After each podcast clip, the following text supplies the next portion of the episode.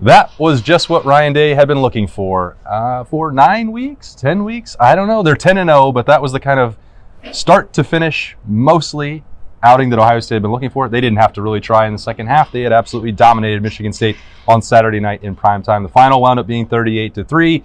Buckeyes 10 and 0 move another step closer to an undefeated regular season or another week closer toward the game. He's Jeremy Birmingham. I am Austin Ward. These are Snap Judgments. They're brought to you by Byers Auto. It had been a long time coming. Yeah, I mean, it was sort of it sort of felt like a name your score type of game for Ohio State in the first half.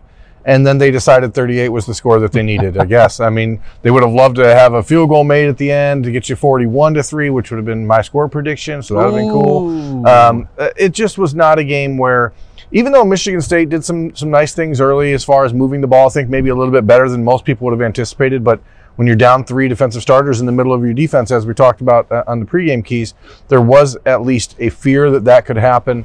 Uh, but this was a game where Ohio State's offense, Marvin Harrison, Kyle McCord, uh, TreVeyon Henderson, were able to Cade Stover. Those guys did whatever they wanted in that first half, and would have done the same thing in the second half if Cade Stover had played. Marvin Harrison played one one mm-hmm. series mm-hmm. in the second half. Sorry, one possession.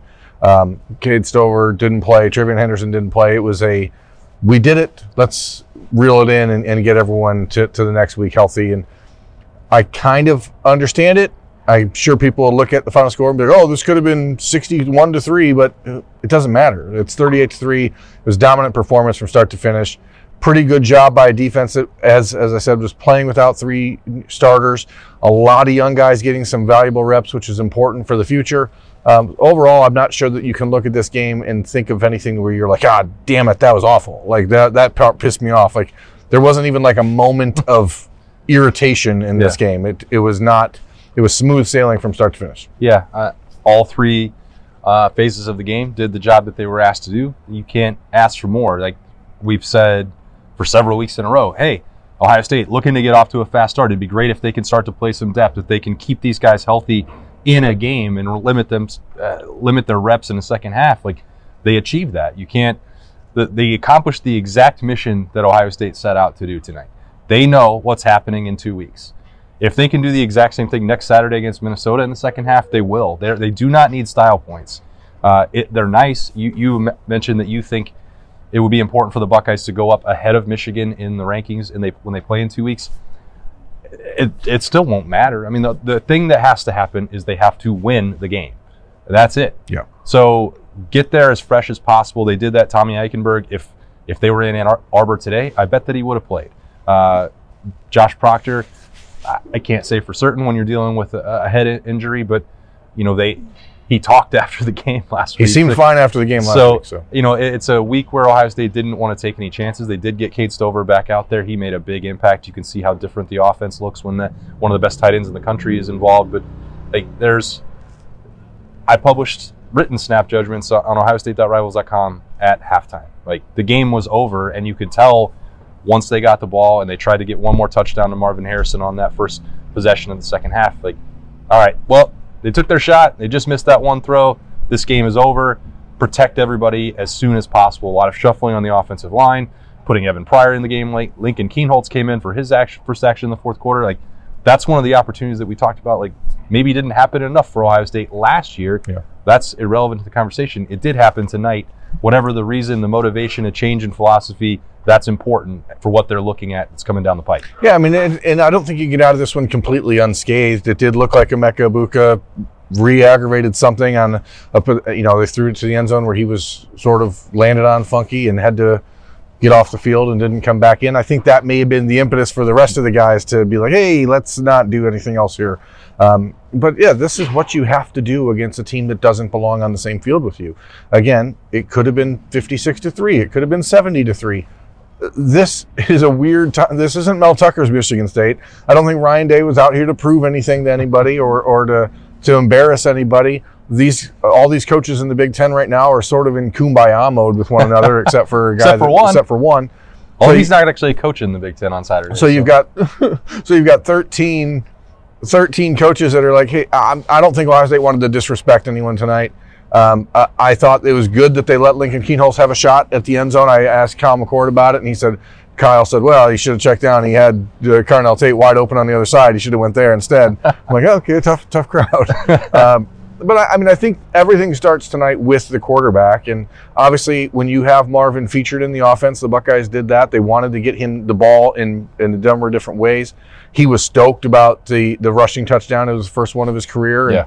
um, but it Kyle McCord was pretty almost perfect in, in that first half.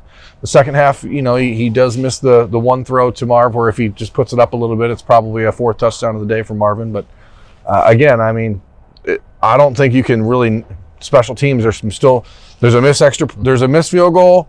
There's a punt where you look like no, people had no idea what they were doing. Um, Delay game. a delay of game. It's like there's some things where you just say, I don't, I don't get it. But uh, I mean, if I guess if we're the idea behind snap judgments, America, is this: we want to be um, reactionary without being hyperbolic, without being completely like butt kissing, uh, but also without being over the top negative. Mhm. So I'm trying to thread a needle here On um, special teams. On special teams. uh, I thought it was cool. Like the stadium knows that special teams are a quagmire right now. I mean, Jayden Ballard has a nine-yard punt return, and the place went crazy. so that was maybe like signs of life. yeah, it may have been the loudest that the stadium was in the second half. Uh, there were a lot of people who decided to get out of town. I think at halftime when it's thirty-five to three, and the Buckeyes were pretty comfortably ahead, and people were like, "Yeah, let's go home. It's cold out here." Yeah. and beat traffic. It's also nine thirty already. So, um, And the game is over. yeah, I'm not trying to. I'm trying not to nitpick anything because I don't think this was a game where you can do that. But again, if you're looking at all three phases of the team, there's one area that was not perfect tonight, and that was special teams. Yeah, and they, you know, Why don't they let Jesse Mirco just kick the ball far? I don't know. Do you think that's coached? I'm curious because it seems like he's punting from the 25 yard line and he's like just tapping it, tap tap taparoo. Yeah, I, I don't know. I think he's been a little inconsistent. There have been opportunities. Uh, I remember early in the year where it's like, I thought they were called for like go go ahead and bang Yeah. one as far as possible, and like they were they were short and, and ugly, and yeah, he's just as capable occasionally of standing in the back of the end zone and booting 172 yards and flipping the field. We've seen him uh, do that. I, I I just I think he's not quite as consistent as some of the guys that they've had punting uh, in the past year. That doesn't help. Um, I don't know. I'm just I'm spitballing. I mean, I can't figure out what is going on in the third phase. Everybody's talk probably tired of me talking about it. I'm tired of talking about it. I, I, I don't I don't understand what is causing it. Why they're uh, seemingly unwilling to entertain other notions to fix it. They have enough players to do whatever they want.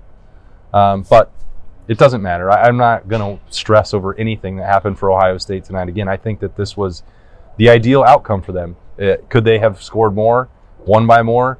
Yeah, if they if they wanted to, but they didn't need to, and they didn't feel the desire because the, that again was not the end goal tonight. And that can sound like excuse making. I'm just I'm just telling you. I if this game had been in September, they probably would have kept going. They probably would have put up 60, and you know not felt any remorse about doing so. They know what is happening. They have guys that are banged up, key guys. You're playing without three starters on defense. They just got back Cade Three Stover. starters on offense. Yeah, they just got these guys back. They they do not want to leave any room for error, uh, any margin for error if they can help it. Like if you can get guys healthy two weeks from now, that's what they have to do. That's that's all that matters.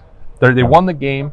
They covered again, and then they got out of town without picking up. Really, it doesn't appear to be anything crazy of significance. Although Yeah. it does, Berm sound like Lathan Ransom. We'll, we'll put that in here. On a scooter, had the walking boot. Uh, you and I had had heard maybe a week and a half ago. Hey, there- there's a possibility Lathan Ransom could be back by the end of the regular season. Could play in Ann Arbor. Does not sound like that will be the case at this point. Right. So that's a matter of if Ohio State is in the college football playoff, maybe you see Lathan back, but I, I, I'm not sure that it happens before then uh, for Ohio State. I mean, but again, that's football. Uh, that's why you have young guys like Sonny Styles who can move all around the field. It's why you have a, a guy like Malik Hartford who played, you know, had a, had a rough patch in the first quarter where he missed a tackle or two, and then he started to put it all together. I think it was um, a really positive development for the entire defense to see a lot of the young guys flying around. CJ Hicks made a couple plays. Uh, Gabe Powers gets in there, makes some plays. Calvin Simpson Hunt got a special shout out from Ryan Day Mhm. uh, in post game for the play he made on the screen pass. I mean, these are kids who have waited all year long to get some reps. and we see Jelani Thurman, who people are wanting to see. And, you know, it may not be the type of game where it matters that much in the long run, but Lincoln Kienholz will always remember his first completion to Jelani Thurman making his first reception. And then Jelani Thurman proves why everyone's like, ooh, that is an intriguing potential option down the road because he is a big son of a bitch and does Whoa. and does not go down easy. Both times he, he caught two passes tonight, and both times like the Michigan State had to give up trying to tackle him because they just couldn't bring him to the ground. So uh, I think that it, it's one of those games where we haven't seen enough of these games in the last two years for Ohio State, where you get a chance to see these young guys play. We saw Brandon Inniss get in on a punt return, just little things like that. Uh, we saw Luke Montgomery almost get into a fight on the last play of the game for some reason. Um, I think he was trying to stop the fight. I, someone wanted to fight. Yeah, Uh, I think Luke was trying to peacemake. who who was the somebody somebody else got taken to the ground.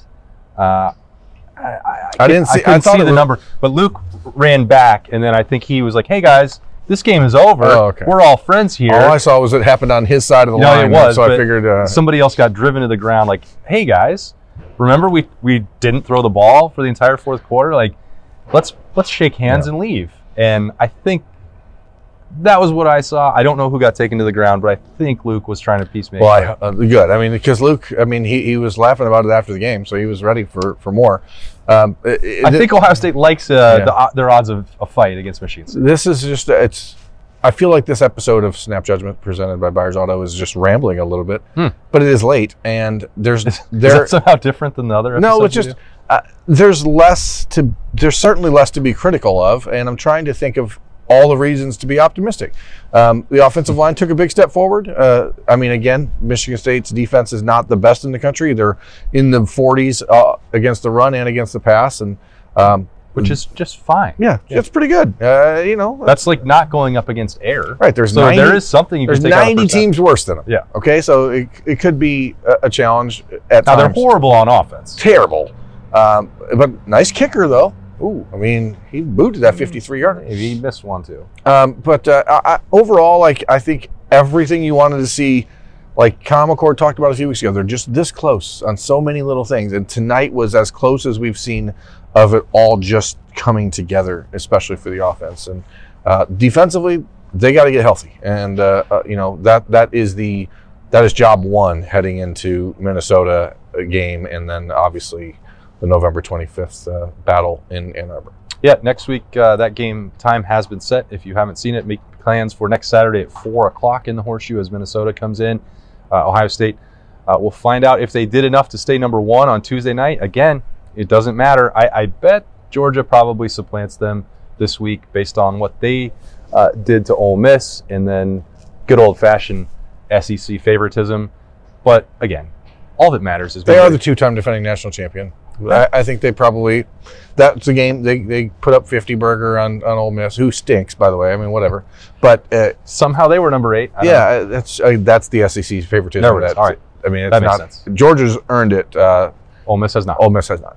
Um, you know, but that's life. Um, I, I would imagine Ohio State will not be number one on Tuesday, but as you said, who cares? Doesn't Yeah, matter. and that's weird Win- because this was this was probably the kind of game that uh, voters and college football playoff selection committee and maybe many of you watching right now on Snap Judgments were hoping to see from Ohio State. That was a dominant half. That was uh, a team operating at peak efficiency and absolutely choking the life out of an opponent, and then being able to coast to the finish line, which they did. 38 to three Saturday night in the Horseshoe, the win over the Spartans in the bag. They are 10 and 0.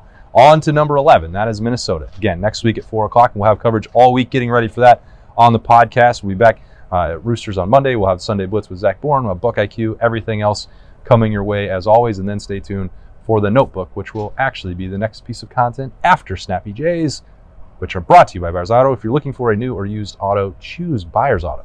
That is Jeremy Birmingham. I'm Austin Ward. This has been a rambling edition of Snappy Jays, and it's over. We'll talk to you later.